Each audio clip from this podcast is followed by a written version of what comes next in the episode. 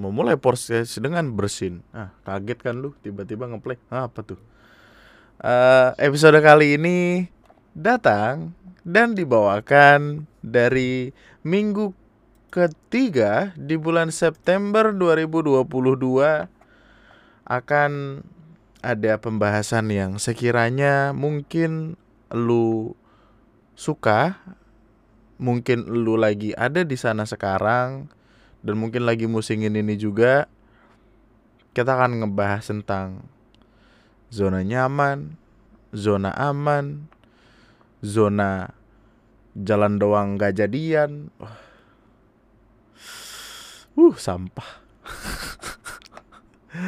uh, nama gue Andri dan selamat datang di Lunatic Podcast.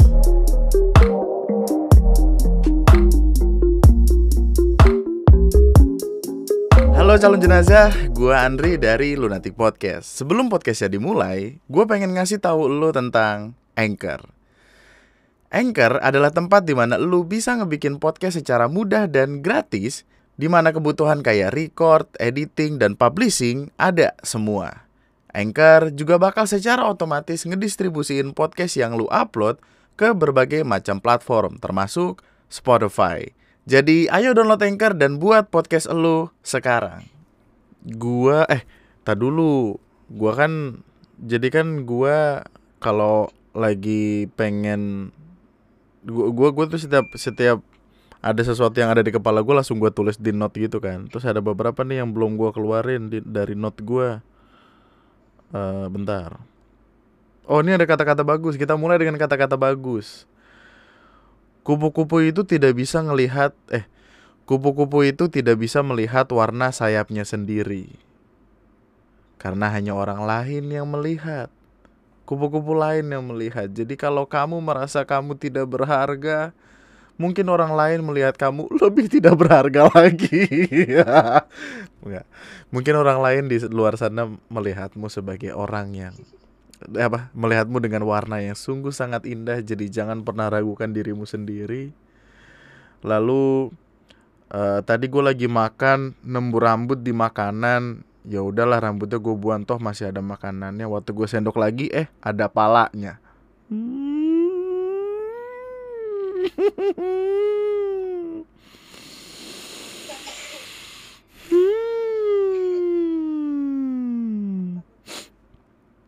Ada ya Allah. Oh sama ini ada ada foto juga ada siap-siapan foto.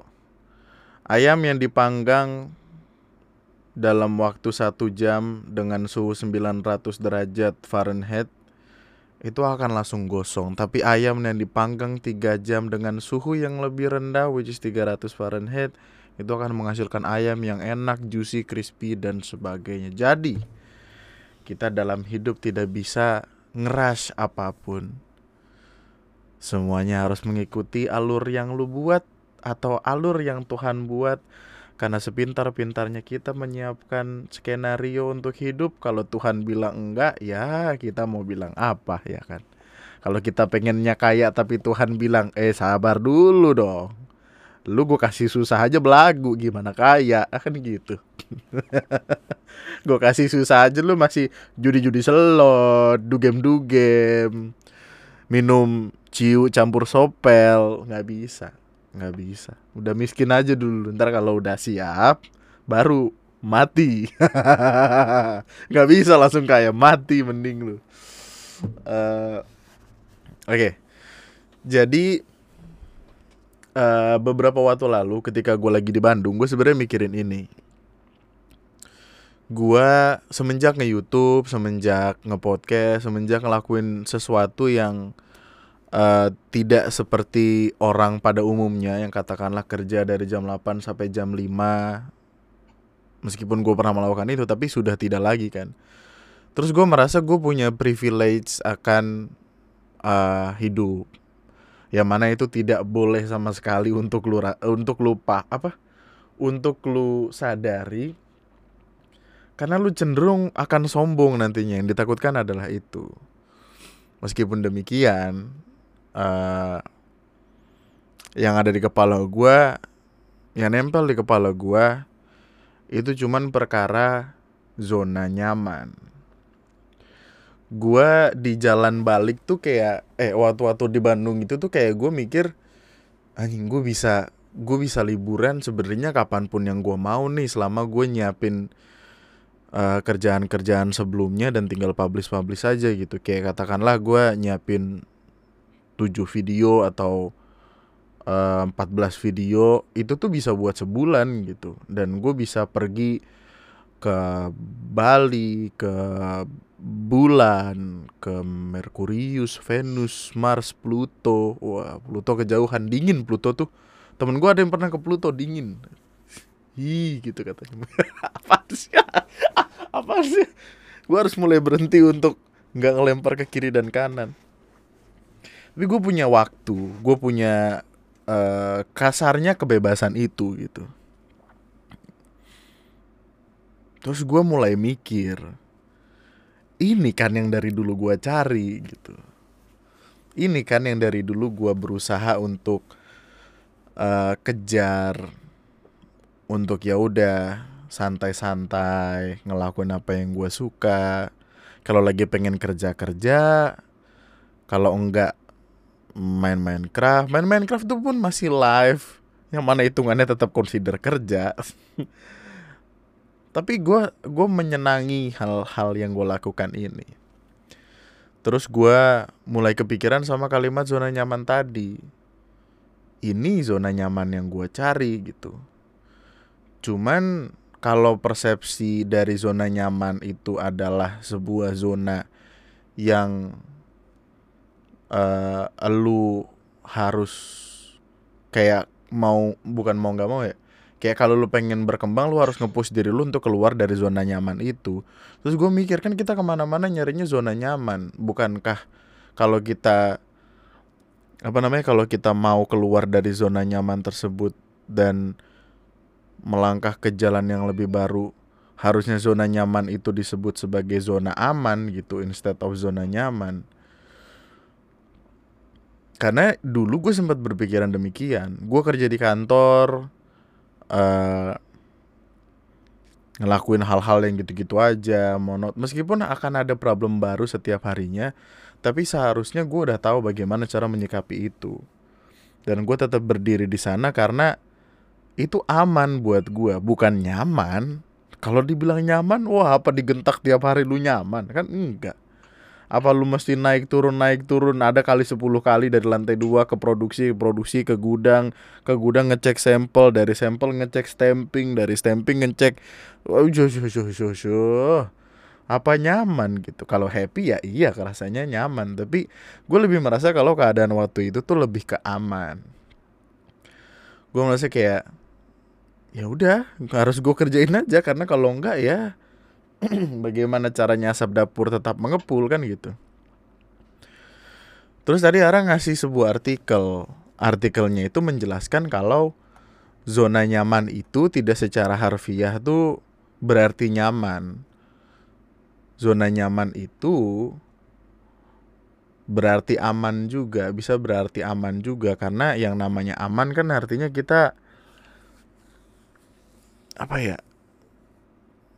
Harus memaksa diri untuk tetap di sana, harus rela melakukan sesuatu yang itu-itu aja. Katakanlah untuk uang, untuk keluarga, untuk kehidupan. Tapi ya pada akhirnya akan bosan gitu. Terus gue sadar itu yang gue lakukan akhir-akhir ini. Uh, eh, gue bikin video di YouTube, oke, okay, gue bikin podcast, oke. Okay gue live streaming setiap malam Jumat sama malam Minggu oke okay? tapi kayak kalau kayak gitu terus tuh gue capek aja gitu gue gue Oke okay lah gue mendapatkan kesenangan dari ngomongin sesuatu untuk ketawa-tawa. KDSBBS itu adalah salah satu konten yang gue suka karena gue bisa ya udah cuman ngasih reaction video atas sesuatu yang kocak abis dari Indonesia ini. Tapi kalau itu-itu aja tuh ya benar balik lagi ke yang dikatakan zona nyaman tersebut, lelah gitu. Kemudian gue mulai streaming game. Yang mana seru ternyata. Meskipun gue malah jadi kayak sulit sekali untuk ngeluangin waktu bulan lalu tuh gue naikin video sampai berapa belas gitu 14 15 kalau gue nggak salah lupa itu belum dihitungnya membership loh itu yang publish doang tapi bulan itu jadi berkurang banget karena ya sibuk live streaming game itu. Karena gue lebih suka main game kan gue kesel juga sama gue sendiri. Tapi itu gue senangi gitu. Uh, nih kita kita balik dulu deh sebentar mundur dulu sebentar gue lupa ngasih tahu ini. Mengenal zona nyaman ini ada artikel dari Gramedia.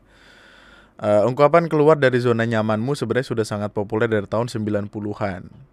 Dari orang Persia. Ya, ini orang Persia ada-ada aja dah. Orang Persia kok ngerti zona nyaman kan itu bahasa Indonesia. Wah.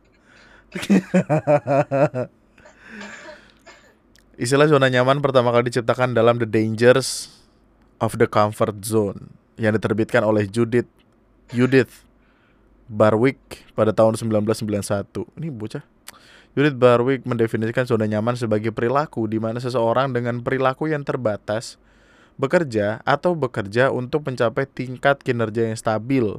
Akibatnya pekerjaan umumnya dilakukan tanpa risiko, monoton dan membosankan. Nah, itu mencapai tingkat kinerja yang stabil.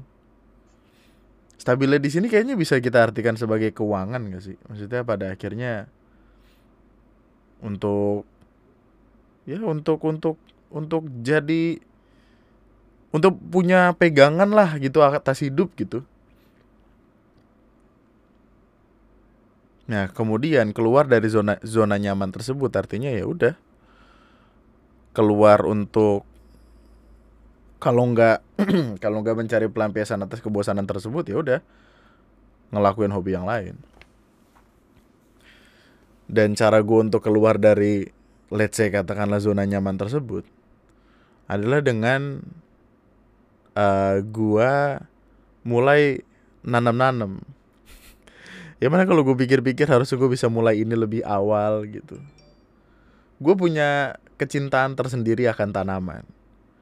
Uh, yang sebenarnya udah sempat gue lupakan. Waktu kecil tuh gue gua nggak tahu ya anak sekolahan zaman sekarang ngelakuin ini atau enggak tapi gue tuh waktu kecil suka banget sama perkara kacang hijau ditaruh di kapas kasih air tumbuh udah sesimpel itu dong gue happy ngeliatinnya gue happy ngeliatin dia tumbuh karena di dalam kepala gue waktu itu kan masih ada film itu loh yang apa namanya yang uh, Beans and Giant pokoknya yang ada raksasa terus dia eh yang yang kita nanam buncis apa apa gitu dia tumbuh gede terus kita manjat ke tanamannya itu terus ke awan ketemu raksasa yang gitu gitu loh. Gue masih nonton, seru banget nontonin itu terus kayak yang waktu numbuhin tanaman uh happy banget bro. Kacang hijau jadi toge. Nah, gue tungguin gue liatin perkembangannya bagus banget. Nggak lama ditumis sama mak gue Hah, gitu. Nggak ada tempat untuk gue berkreasi waktu itu. Kayak aduh. Patah hati gue pertama kali adalah ngelihat toge ditumis. Toge yang udah gue sayang. Gue cinta sekali sama itu. Toge ditumis nih uh, terus gue jadi di Jakarta itu karena karena tempatnya kontrakan kontrakan kontrakan kontrakan gitu. Jadi kan nggak ada nggak ada ruang yang cukup untuk nanam nanam kan. Sampai akhirnya gue pindah ke Bekasi. Ketika pindah ke Bekasi di depan rumah gue itu kayak ada kayak ada tanah ukuran berapa ya? Dua setengah kali dua. Pokoknya cukup cukup lah untuk nanam tanaman-tanaman yang sekiranya bisa tumbuh gitu. Terus gue apa aja gue taruh gitu. Jadi kayak gue abis nyolong belimbing punya tetangga nih. Bocah. Weh namanya bocah gue nggak tahu. Kalau gue bisa ketemu sama diri gue saat itu gue pukul ya. maling goblok gitu namanya bagi. Nah, gitu. kayak makan belimbing bijinya gue taruh. Makan mangga bijinya gue taruh. Yang gitu-gitu nah waktu itu keberhasilan gue dimulai ketika belimbing itu akhirnya tumbuh. Tumbuh tapi dia nggak nyampe gede karena waktu itu kami diusir dari kontrakan. Gue emosi gue babat pohonnya anjing. Kesel banget. Nggak diusir sih. Lebih ke kayak apa? Ya lu tau lah yang tipikal orang yang punya kontrakan dia pengen naikin harga sewa dengan alasan yang kayak mau direnov mau diisi keluarga mau ini mau itu gitu gitulah saya kira pindah ke tempat yang lain. Di tempat yang lain eh di kontrakan kedua tuh kayak ada pohon jambu gede banget di depan di depan rumah di depan pagar. Dan kalau lagi musimnya buh ngerujak bro. Enak banget. Dan mungkin karena gue waktu itu rajin beramal ya kan beramal soleh. Jambunya enak gitu maksudnya jambu karena anjing ada tetangga gue uh, aduh gue nggak pengen nyebut namanya tapi intinya di ujung gang di ujung gang rumah gue yang waktu itu ada pohon jambu jambu air gitu yang warnanya hijau-hijau gitu. Setiap dibuka isinya belat eh belatung apa ulet ulet ulet dibuka ulet ya allah. Gue ngetok pintunya bu di pohon jambu ada ulet. Tuh ibunya keluar ternyata ibunya ulet. Tuh pucuk pucuk. Pucuk pucuk Respect, respect. Ketawa-tawa respect, ketawa-tawa respect.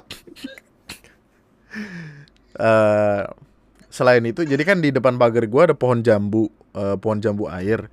Di depan teras itu kan apa namanya tempat buat naruh motor segala macam. Nah di kanan teras ini di depan jendela itu ada pohon-pohon yang kayaknya dari pemilik sebelumnya itu nggak di nggak dibuang deh gitu. Jadi tetap ditaruh sana. Gue lupa pohon apaan aja tapi dari situ kecintaan gue akan tanaman mulai berkurang. Karena kayak trauma trauma trauma. Anjing trauma gitu uh, tapi setelah itu pindah di kontrakan selanjutnya nggak ada nggak ada tempat di depan untuk nanam-nanam.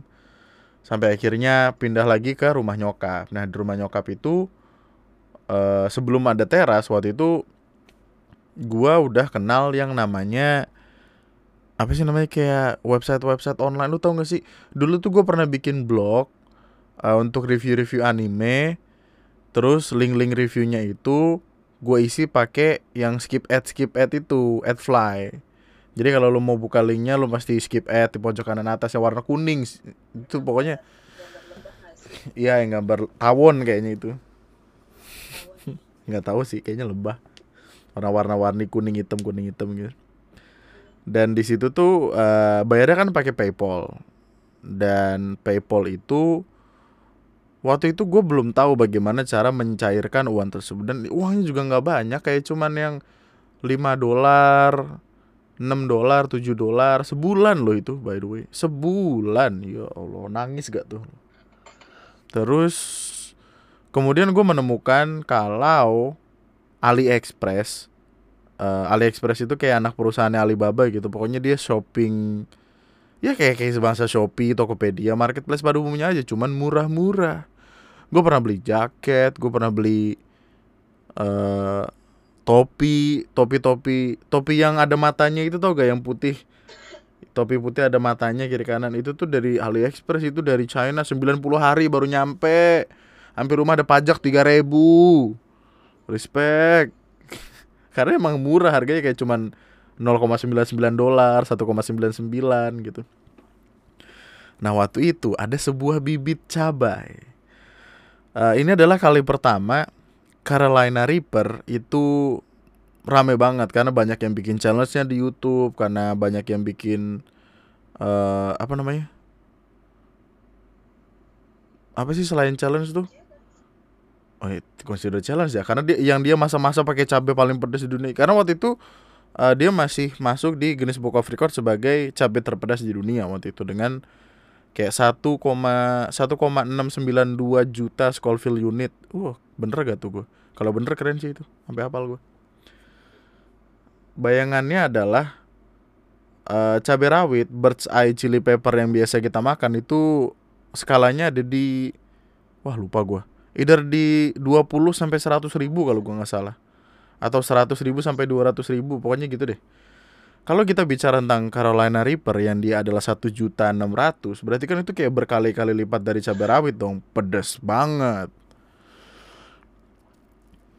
Terus gua belilah bibit itu karena tersedia di AliExpress. Harganya 0,99 berarti waktu itu berapa tuh? 12 ribu? 13 ribu? Lupa gua yang mana cukup murah, saya belilah. Sampai ke rumah seperti biasa 30 eh empat pokoknya dia pengirimannya tuh 45 sampai 60 hari. Dari China pakai shipment yang gratis makanya begitu sulit emang. Hampir rumah pajak 3000 diminta sama apa pos Indonesia. Gua cinta sekali dengan apa namanya uh, sesuatu yang tidak biasa sesuatu yang tidak biasa gitu loh di Indonesia kayak ini nih cabe nih. Standnya buat eh apa kalimatnya adalah ini cabai terpedas di dunia. Oh penasaran dong gue gue tanam surprisingly numbuh. Gue tuh kayak excited gitu loh kayak setiap hari gue siram gue ajak ngobrol kalau malam minggu nonton film nah gitu. Makan pokoknya sekarang udah nikah anak gue dua. Cabe semua tuh cabe cabean naik motor naik motor rambutnya basah ngeringinnya di jalan. Rambut udah kering pulang basahin lagi naik motor lagi gitu. Cabe cabean mulai numbuh mulai gede terus keluar bunga berbunga. Gue inget uh, berbunganya ketika gue udah kerja karena gue sempat ngomong tuh sama orang kantor sama Mbak Santi kalau gue nggak salah gue cerita tuh kayak mbak di rumah ada itu apa cabe paling pedas di dunia. Udah udah udah nyombong gitulah. Terus uh, bunganya berubah jadi buah. Wah seneng banget dong. Keesokan harinya keesokan harinya pertumbuhannya mulai kelihatan. Perasaan di foto cabenya nggak gini gitu. Jadi Carolina Reaper itu bentukannya kayak kayak paprika tapi kecil tapi ada tanduknya tapi bentol-bentol gitu. Kalau lu cari ada deh Carolina Reaper. Itu bentuknya tuh unik gitu dan rada bulat gitulah. Ada tanduknya. Tapi yang tumbuh waktu itu lonjong panjang gede banget. Gue shock ngelihatnya kayak uh, gede bener nih. Apa tuh gede bener?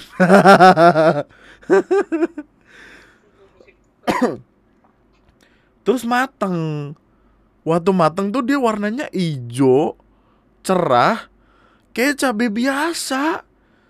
Cabai hijau-hijau yang ada di pasar gede gitu. Gua ya allah gua kesel banget. Gua cabut ya dari akarnya gua banting. Gua injek injek cabenya gua ambil gua makan kepedesan ambil air. Wah gitu gitu namanya emosi banget tertipu.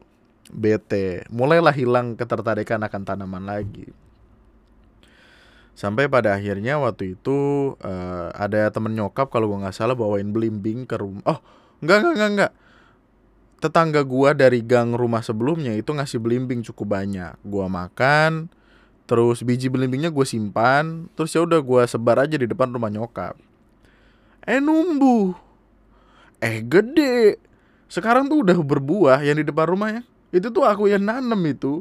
Awalnya ditanam sampai rumah terus pindah nama mama di depan dan numbuh jadi buahnya. Meskipun prosesnya cukup lama itu kalau dipikir-pikir. Nah ketika ngeliat itu uh, terus gue kayak yang mulai pengen nanam lagi. Cuman emang ada telat karena akhir-akhir ini maksudnya orang tuh jadi banyak nyentuh tanaman karena covid kan. Karena covid beberapa waktu lalu kan. Maksudnya banyak sekali yang kayak gitu kan. Di rumah doang gabut nggak ngapa-ngapain monoton stres. Saya kira ya udah na nanem nanem tuh. Uh, terus gua ngelakuin itu juga. Awalnya tuh beli bibit yang udah jadi. Inget gak ya? Yang 13 tanaman itu ada mangga, ada jambu, ada Nah, kedondong, ada lupa gue pokoknya ada rambutan, ada apel bahkan, uh banyak tuh. Tapi kan saya tidak konsisten anaknya. Jadi ketika sesuatu itu uh, gua beli biasanya tuh itu menarik di satu dua minggu pertama, terus kemudian udah dan iya akhirnya lupa gue siram, lupa gue siram, lama-lama daunnya rontok-rontok-rontok mati anjing. Jadi kayak pagar kelihatannya malah karena kan itu gue rutin lurus gitu, tinggal batang-batang batang berasa pagar anjing. bete banget langsung kayak yang ah kayaknya emang gak cocok sama tanaman deh. Sampai akhirnya uh, beberapa beberapa bulan lalu gue lagi ngobrol sama orang ngobrolin tentang perkara cabai-cabai pedes-pedes gitu. Terus gue kayak karena gue pernah research tentang itu uh, oh iya waktu itu perdebatannya muncul karena gini kalimatnya adalah gue pengen nanam cabai paling pedes deh uh, apa ghost pepper ghost pepper bla bla bla gitu. Gue bilang enggak ghost pepper bukan yang paling pedes. Carolina Reaper itu bahkan udah bukan lagi yang paling pedes.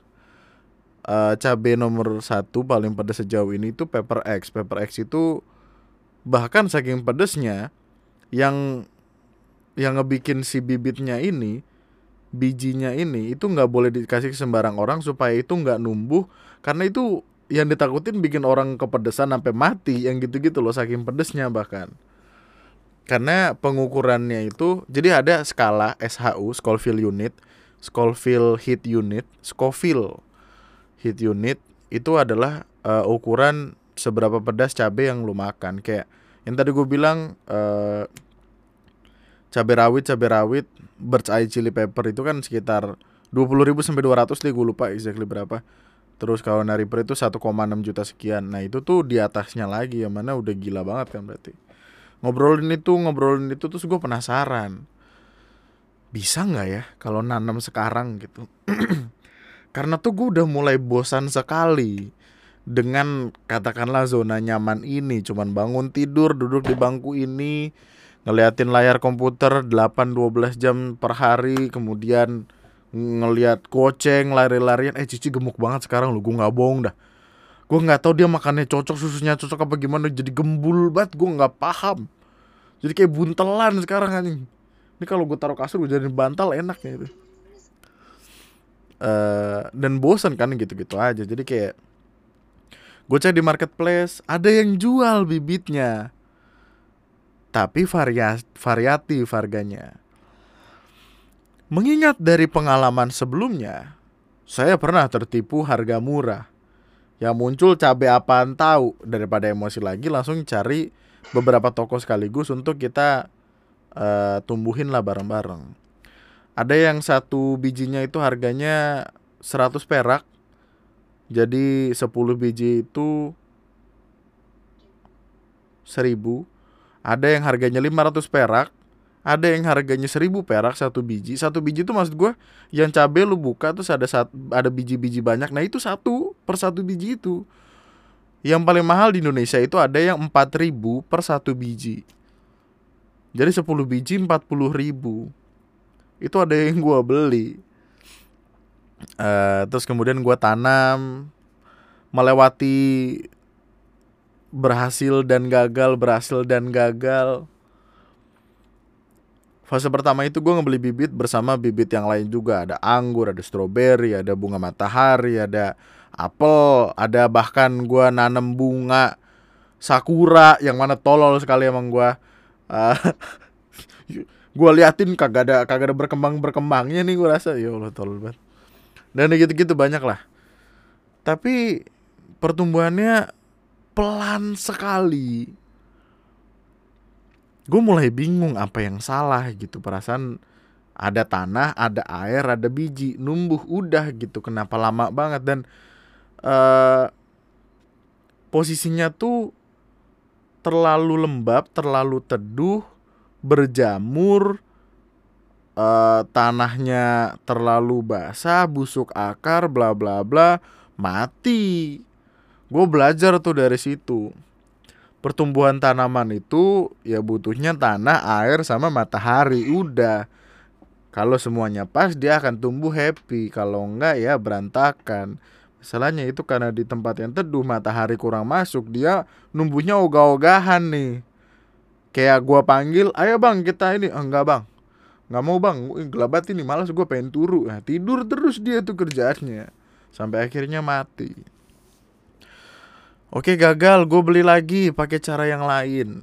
Kita pakai tempat yang lebih mudah untuk dibawa-bawa mudah untuk diisi bla bla bla bla bla bla. Dan berhasil. Gue ampe numbuhin lebih dari 150 biji hampir 200 waktu itu di dalam kayak plastik uh, plastik lontong yang kecil. Gue potong tengahnya jadi dia eh gue potong bagian gue potong setengahnya di bagian bawahnya gue bolongin untuk sirkulasi air. Dan ya iya udah. Isinya 150 biji gue sebar aja tuh di antara si apa lontong berisi pasir atau tanah itu. Numbuh besar wah happy banget bro. Awalnya kan kecil tuh uh, tunasnya apa akarnya mulai keluar pecah. Semulai keluar tunas dua apa uh, seeds leaf apa sih pokoknya daun daun daun benih lah gitu. Terus kemudian muncul daun sejatinya true leafnya udah mulai keluar.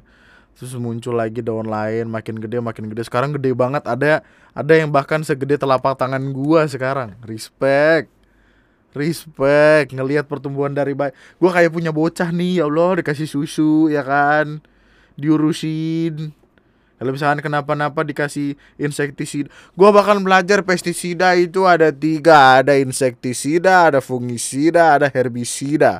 Insektisida untuk menghilangkan hama-hama Fungisida untuk menghilangkan jamur Herbisida untuk menghindari dari rumput-rumput atau tanaman-tanaman liar yang tidak lu pengen. Belajar gua pengen ngurusin tanaman. Respect, respect terus gua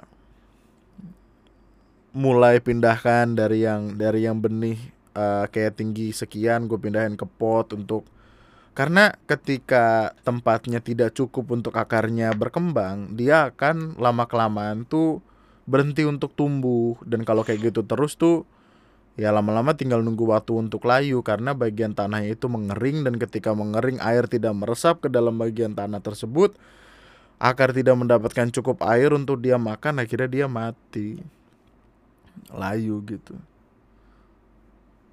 Terus mulai numbuh. Kalau lu lihat video-video di membership bahkan juga ada video paling baru di membership nanti ada nanti akan dia Windows pokoknya gue ngurusin tanaman aja kerjaan gue hari-hari. Tapi happy. Jadi kayak cara gue untuk keluar dari zona nyaman tersebut adalah dengan mencari hobi baru yang sekiranya ngebikin di tengah-tengah kesibukan yang monoton itu ada sesuatu yang happy untuk dilakukan. Siram-siram ngasih pupuk terus sotoy-sotoy yang kayak hmm ini ada kutu kebul nih kita harus mengeluarkan insektisida. Insektisidanya apa nih? Ada skor ada kurakron. Wah takarannya berapa nih? Oh satu setengah sampai dua cc. Gue nanya sama Windu cc apaan? Waduh kayaknya kecepatan dia dah. Lu kata motor apa satu setengah cc itu sama dengan satu setengah mili satu setengah mili itu. Pakai suntik gue beli suntikan. Gue bahkan kalau misalkan semua modal untuk ngurusin tanaman gue itu ulang kayaknya gue shock dah. Gue nggak tahu udah berapa banyak uang yang gue keluarkan kayak ada masanya yang Windows setiap pagi tuh dia akan beli beli tanah gitu media tanam kayak satu karung satu karung satu karung per karungnya lima belas ribu. Itu juga gue yakin besok ntar akan beli lagi karena udah waktunya untuk pindah tanam ke media tanam yang lebih besar gitu ke pot yang lebih besar. Tapi rasa happy-nya itu loh kayak jadi punya sentimental value akan sesuatu yang kita tumbuhkan dari kecil sama halnya seperti cinta itu disiram dipupuk pelan-pelan tidak bisa yang langsung jrok gede nggak mungkin dong. Kalaupun dia numbuh gede terus keluar buah oh buahnya busuk gitu gue.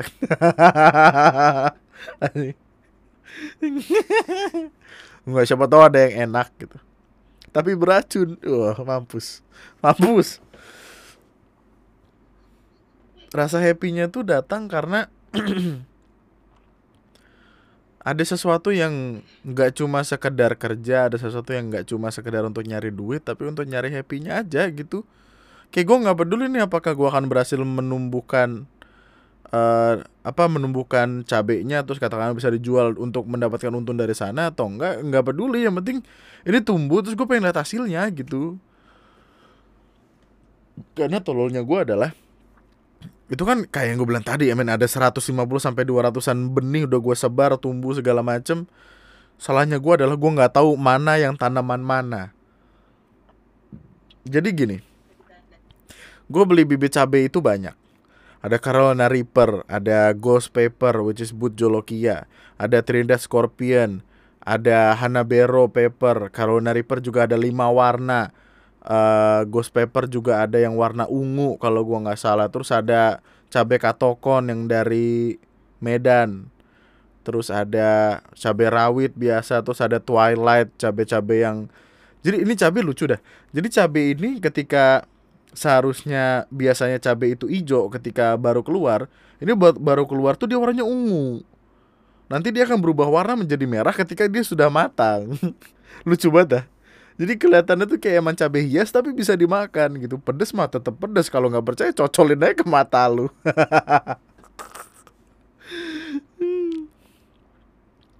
Tapi karena gue terlalu naronya sembarangan terus kepindah-pindah kepisah-pisah bla bla bla gue nggak tahu mana yang tanaman mana sekarang ini. Jadi PR gue adalah udah tumbuhin aja dulu semua. Kita nggak tahu akan jadi kayak apa nanti kalau udah gede keluar buahnya baru kita permasalahkan. Kak, kemarin katanya lu ini gitu. Iya bang, salah abangnya yang salah kemarin bang. Terus ya, uh, sekarang gua udah ngebeli bibit bibit baru, didatangkan langsung dari South Carolina-nya itu sendiri uh, dijual secara langsung oleh creator dari cabe itu sendiri. Karena Carolina Reaper itu tumbuh dengan cara eh tumbuh dengan gimana ya pertumbuhannya itu lewat cross crossing. Wah lempar bola. Jadi dia pertumbuhannya dia menggabungkan dua tanaman cabe untuk kemudian jadi satu spesies baru gitu maksudnya Iya kayak perkawinan silang. Silang ya bukan siri. Wah cabe kawin siri. Saya terima nikahnya. Uh, Gabungan cabenya kalau nggak salah Ghost Pepper sama Hanabero Pepper apa-apa gitu gue lupa. Pokoknya itu bener-bener yang kayak putiknya Dari sini dikasih ke pohon satunya Dan sabar banget. Karena gini men Penciptaan sebuah tanaman baru itu nggak yang sekali jadi terus kena. Jadi kayak dia mesti ngelakuin itu ke tanaman ini ditaruh apa digabungin sama tanaman ini kemudian keluar V titik satu. V titik satu masih punya kemungkinan uh, cabe satu dan cabe dua. Jadi dia gabungin lagi V titik satu sama cabe yang pedas kemudian keluar cabe V titik dua. Wah gitu terus urutannya. Sampai ketemu lah sih Carolina Reaper ini sendiri dan itu cabai pedes gila.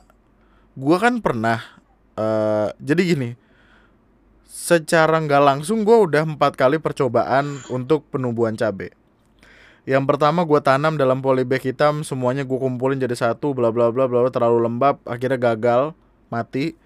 Kedua kalinya gue beli bibit yang beneran tadi yang satunya empat ribu.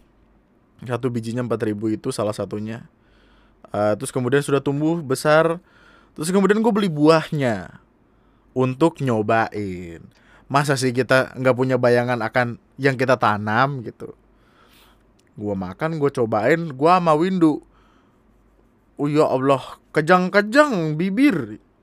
Dan gue kan gue taruh mulut, gue kunyah pakai gigi yang sebelah kanan pedesnya cuma di kanan doang bingung gak lu gue minum susu gue miring miringin pala gue karena bingung pedes banget dan kita bukan bicara satu buah lo gue cuma motong bagian kecil window juga bagian kecil makan kunyah kunyah kunyah telan ya allah.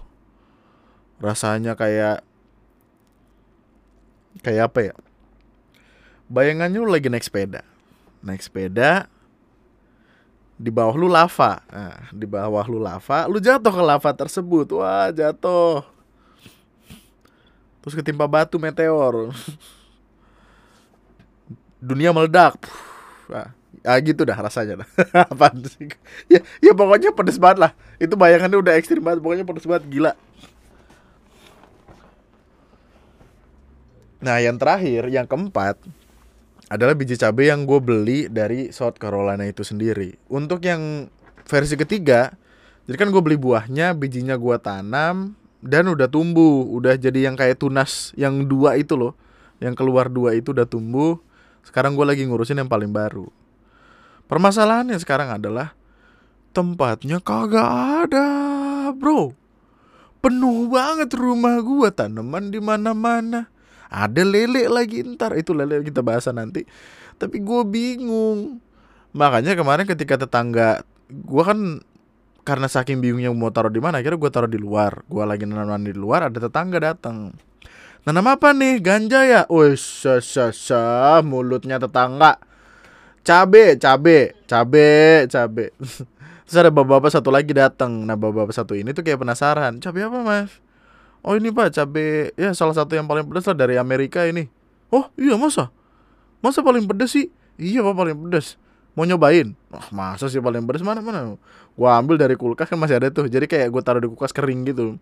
Gue potongin dikit aja, dikit aja. Dia cobain, dimasukin mulut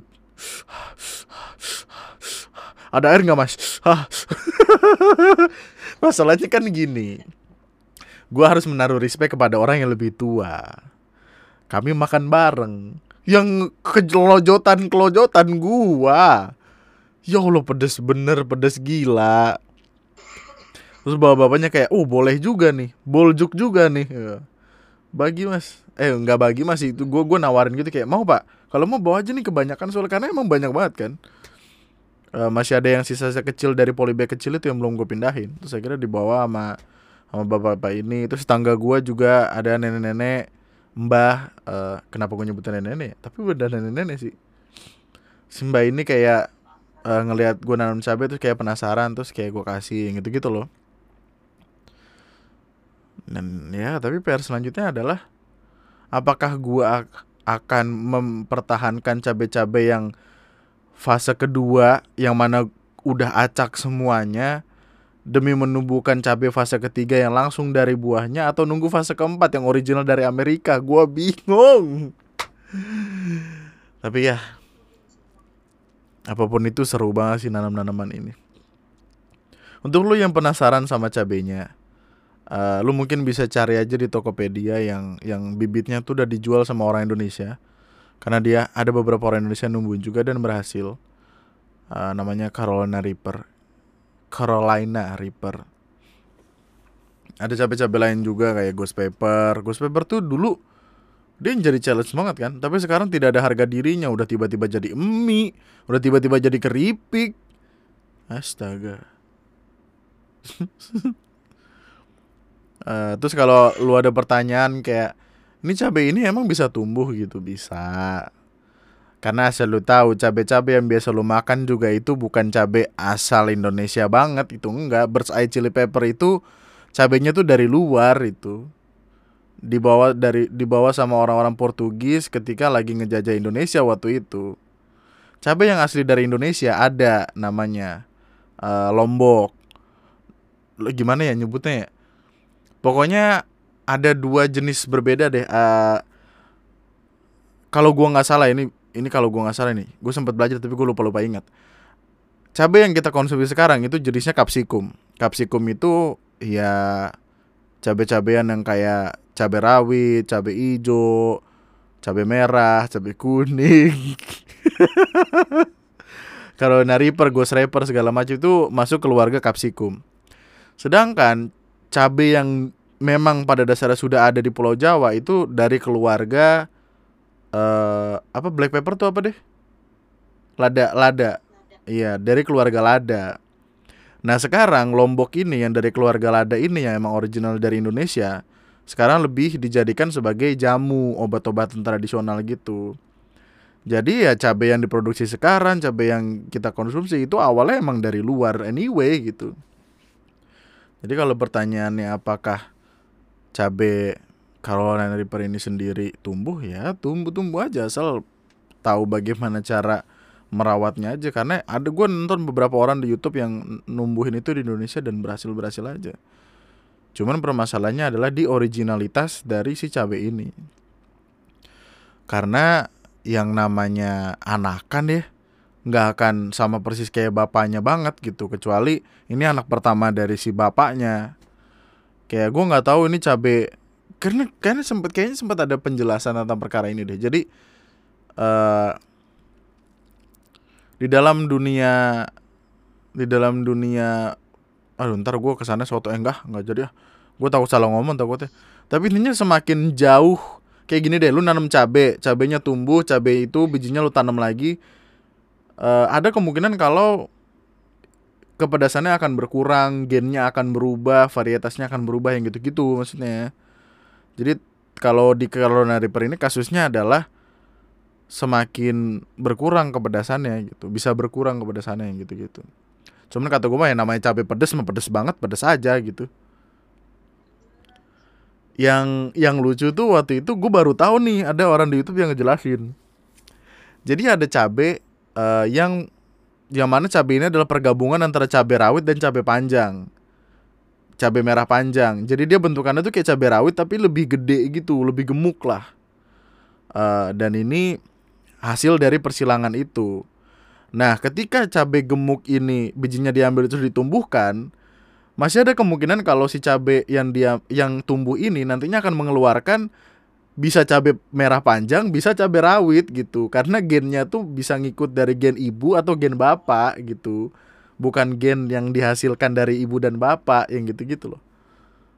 Jadi katakanlah cabai ini mengikuti gen kakeknya atau neneknya. Nah, gitu yang gitu-gitu deh gue belajar pokoknya jadi belajar gue dan itu serunya di sana mungkin lu bisa aplikasikan ini dalam hal-hal lain karena by the way gue udah yang gue percayai dari dulu adalah ketika lu harus mengeluarkan nominal tertentu kelelahan tertentu waktu tertentu untuk mendapatkan pelajaran baru itu adalah harga yang harus lu bayar kan harga yang gue bayar untuk cabai tentang waktu, stres, modal segala macam itu udah cukup banyak. Dan harusnya gue sudah berada di titik yang aman karena gue tahu apa yang harus gue lakukan. Meskipun belum yang tumbuh, maksudnya berbuah-berbuah banget. Kayaknya ini akan terjadi juga terhadap lele. Sebagai konteks gini dulu. Gue sempat ngebikin sebuah video yang mana video ini ngebahas tentang orang mengembang biakan lele di sepiteng. Terus gue punya referensi-referensi dari luar yang bilang kalau bro ngerawat lele itu susah-susah gampang. Tapi kalau environment yang seperti sepiteng yang katakanlah kadar amonianya tinggi, yang mana environmentnya bisa beracun dan lain sebagainya tidak semudah itu menumbuhkan lele. Oke lah lele bisa makan apa aja lele lele hewan yang kuat segala macam tapi kalau ditanamnya dari bibit dari kecil dari katakanlah ukuran 6 sampai 7 cm itu kemungkinan hidupnya sulit sekali karena saya mencoba itu dan menaruh lele-lele tersebut di air PDAM gue nggak tahu entah karena kebanyakan airnya kedikitan kurang oksigen airnya nggak jelas segala macem. Mati. Matinya tidak satu persatu tapi sepuluh per sepuluh. Sekali ngeraup pakai serokan wah tiba-tiba ya udah kaku aja pada kaku. Ada yang mati dimakanin temennya ada yang mati kembung ada yang mati ngegantung ada yang mati uh banyak deh serem-serem gue beli bibit awalnya 700 mati mati mati mati. Oh ini jangan-jangan perkara air nih. Ayo kita urusin airnya. Beli lagi 500 mati semua. Gimana? Stres banget gue ngurusinnya. Aduh aduh. Satu bibit lele berukuran 6 sampai 7 cm itu harganya sekitar 300 perak. Lu hitung aja berapa bos pusing gue pusing. Pusingnya tuh karena gue nggak tahu apa yang harus gue lakukan waktu itu. Ini persis persis banget ketika gue nanam cabai pertama kali gue harus belajar dulu. Gue kira tuh jadi kan gini. Gue gue ingat apa yang terjadi dengan dengan cabai. Jadi gue sebelum memulai lele gue cari referensi segala macam referensi gue adalah cara memelihara lele. Bukanlah cara bagaimana lele nggak mati karena tutorial yang selanjutnya gue cari adalah kenapa lele mati mendadak. Kan tidak mungkin gue cari ketika di awal-awal langsung kenapa lele mati mendadak dong. Pasti cuman yang cara budidaya lele. Ketemu masalah baru kita cari masalah ini baru kita pecahkan masalahnya udah keluar banyak. Wah pusing banget bro. Jadi baru gue tahu ternyata uh, ikan itu bisa stres kalau air di air untuk memelihara lele ini tidak bagus tidak cocok, tidak pH-nya tidak seimbang, kadar kaporitnya tinggi, kaporit itu klorin, kadar klorinnya tinggi. Maksudnya harus ada pengendapan air, harus dikasihin probiotik. Itu kalau nggak dikasih probiotik di diendapkan dulu selama beberapa hari. Kalau mau kasih probiotik tuh mesti nunggu 3 4 hari pakai garam grosso, pakai urea kalau perlu. Ya Allah baru tak gue juga nggak tahu sih urea buat apa sebenarnya tapi ya intinya gue kasih gue gue ngikutin aja tutorial yang ada. Kalau probiotik itu fungsinya supaya ada organisme-organisme kecil yang akan bisa nantinya membersihkan feses membersihkan kotoran-kotoran yang gitu-gitu. Jadi tempat itu nggak akan yang terlalu kotor banget. Dan udah terbukti memang udah gue coba. Garam gosok gue nggak tahu fungsinya buat apa. Urea gue nggak tahu fungsinya buat apa. Yang penting berhasil aja udah tahu gue gitu. Ntar setelah itu baru gue cari tahu yang penting yang penting berhasil dulu Uh, soalnya dari dari 1200 itu masih ada ya 10 15 yang masih benar-benar di bawah. Gua rasa seleksi alam, tapi kok seleksinya banyak amat yang diseleksi.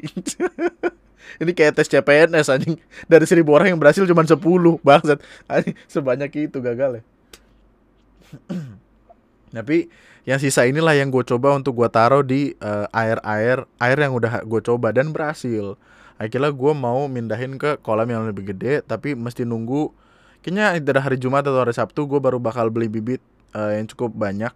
Tapi nggak sebanyak kemarin karena bibit ya apa kolam yang terlalu padat dengan bibit-bibit ikan lele akan nggak tahu pokoknya nggak cocok aja. Gitu kalau kebanyakan kayak tawuran di dalam dah lu anak mana lu? Anak sini gua gue juga anak sini apa lu? Sama-sama anak sini kita berantem aja lah ayo gitu gitu Jadi perhitungan amannya itu sebenarnya 100 per meter persegi. Jadi memang 200. 100 200 lah, 100 200 per meter persegi. Gua kan kolam gue dua kali satu. Jadi 2 meter persegi. 2 meter persegi itu berarti uh, ya kurang lebih 200 sampai 400. 400 maksimal banget tuh. Makanya kemarin ketika gue taruh 1200, apa antus dia pada mati, ngap. Oksigennya habis. tapi gue bisa tahu kalau lele-lele tersebut stres karena kepalanya tuh di atas gitu terus dia ngapung gitu. Itu tanda-tanda stres katanya dari beberapa literatur yang gue baca. Terus ya ngurusin tanaman dan lele itu pada akhirnya menjadi menjadi pelarian gue lah akan kebisingan dunia gitu. Men stres loh men. Ngeliatin sosial media setiap hari nyari berita apa yang sekiranya bisa dibahas kebanyakan beritanya nggak bisa dibahas tapi kita udah terlalu ngikutin stres. Ya Allah. Mana gila-gila banget lagi berita-berita akhir-akhir ini. Tadi aja gue lagi gue lagi rebah-rebah karena niatnya gue nggak bikin pinpot gue pengen tidur gue ngantuk banget padahal. Gue lagi buka-buka IG tiba-tiba ada berita seorang suami menusuk istrinya sampai ususnya keluar katanya bahkan. Uh, karena si istri ini terlalu sering live dikasih tahu nggak dengerin ya emosi segala macam si istrinya udah pokoknya udah sempat bisa rumah sempat istrinya sempat ngebawa anaknya. Anaknya dua dan dia umurnya tuh baru 22 tahun ya. Iya 22 tahun. Jadi kayak dia nikah Si ceweknya nikah umur 19 atau 20 tahun Terlalu muda. Tapi ya Coba bayangin gimana rasanya untuk setiap hari Berada di tengah-tengah berita-berita tersebut. Stres bro segimanapun lu bilang kayak ini kan cuma nyari konten ya Allah nempel di pala. Sampai sekarang aja gue masih kebayang-bayang bagaimana ngerinya ada orang nenteng kepala orang di jalan. Masih kebayang. Ada kebayang orang masuk ke uh, shop apa? Jadi ada orang lagi bikin bubur gitu di India terus tiba-tiba ada orang jatuh ke situ kerebus. Dibawa ke rumah sakit meninggal di perjalanan. Gimana? Kayak gitu kayak gitu loh makanya pelarian gue adalah ya udah ngurusin sesuatu yang sekiranya bikin gue happy. Dan mungkin itu bisa lo lakukan juga. Karena kita semua butuh hiburan kan? Kita semua ya butuh untuk melakukan kesenangan kita di tengah di tengah kebisingan dunia yang ini dan itu. Mungkin lu bisa menemukan hal lain di dunia yang bisa membuat lo senang seperti halnya gue menemukan tanaman dan lele. mungkin lu bisa pada akhirnya menghasilkan sesuatu dari apa yang pengen lu lakukan itu seperti gua yang pengen bikin mangut lele. Karena gua lelenya ada bikin mangutnya ya pakai sambal Carolina Reaper. Wah lu makan lele pakai cabai paling pedas itu meninggoy pal pale pal pale slebeo. Gitu, gitu. Kita kan niatnya ngomongin tentang zona nyaman tapi kenapa jadi tanaman dan lele? Hampir sejam lagi, masya Allah. Ya Allah, Robi paringono sabar. Oh iya ya. Cara-cara untuk keluar dari zona nyaman gua adalah demikian, gitu maksudnya gitu. Jadi zona aman tidak bisa diartikan secara harfiah kalau itu nyaman beneran nyaman gitu. Zona nyaman tersebut hanyalah ya kata yang eh, adalah kata yang masih banyak artinya di belakangnya gitu. Tapi kalau gua sekarang lagi nyaman, makanya gua enak di sini. Tapi apakah aman ya belum tentu. Kalau lu ada di zona aman, apakah nyaman? Hmm, kenyamanannya berdasarkan apa dulu? Aman kan artinya lu ada cukup uang untuk kehidupan sehari-hari setiap bulan gajian, aman. Tapi nyaman kan? Nggak terlalu sebetulnya jadi untuk ada di kedua kedua titik itu ya sulit sekali. Lu harus punya resource yang banyak lu harus punya mimpi yang banyak lu harus berani buat ngelakuin ini dan itu. Atau kalau enggak ya lu jadi rafatar aja. Bocah kaya itu. Lu nggak cuma nyaman aman uh terkendali hidupnya bro. Kapan kapan?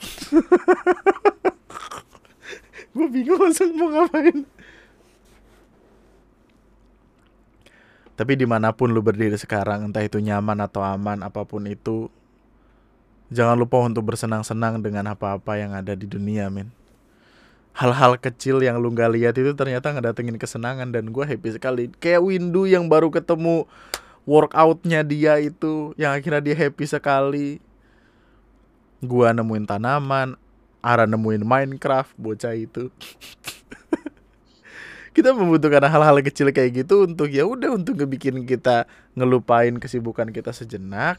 Untuk ketika besok kita harus balik lagi ke tempat itu kita udah ada di dalam kondisi yang fresh. Dan ya udah nggak yang tiba-tiba kesel nggak yang apa-apa marah. Semuanya happy happy aja. Uh, temuin apa yang pengen lo lakuin. Karena kesannya kalau gue bilang cuman kayak sekedar hobi ada loh orang yang hobinya tuh di hobi-hobiin gitu. Orang beli sepeda fiksi dia ngikut. Orang main Pokemon Go dia ayo. Orang melihara burung dia bingung. Kayak gua yang bingung punchline apa ini? Temukan hal yang lu senangi. Tidak harus hobi. Karena kalau kalau gua bilang kayak hobi lu ngapain ngerawat tanaman? Enggak itu bukan hobi. Itu cara gua menghilangkan rasa penat dan memunculkan kesenangan aja gitu. Meskipun capek meskipun bingung tapi ya happy. Temuin itu buat hari lu jadi lebih menyenangkan supaya nggak monoton dan gitu-gitu aja. Uh, sampai jumpa di podcast gue selanjutnya. Jangan lupa follow di Spotify jangan lupa subscribe TNM dan jangan lupa senyum hari ini. Wah, kayak siapa itu yang youtuber itu, yang penyanyi? Siapa ya? Anji, Anjay, Anji, Anjay, Anji, Anji, Anjay, Anji. Sampai jumpa di podcast gue selanjutnya. Nama gue Andri sekian dan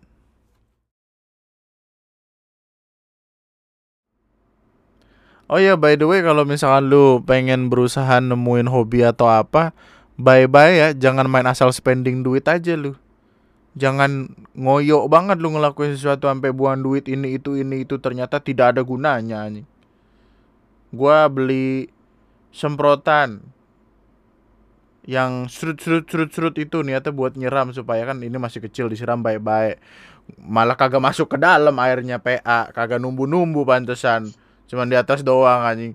Pakai siraman yang bener kalau bisa kasih siraman rohani itu biar dia berbakti sama orang tua.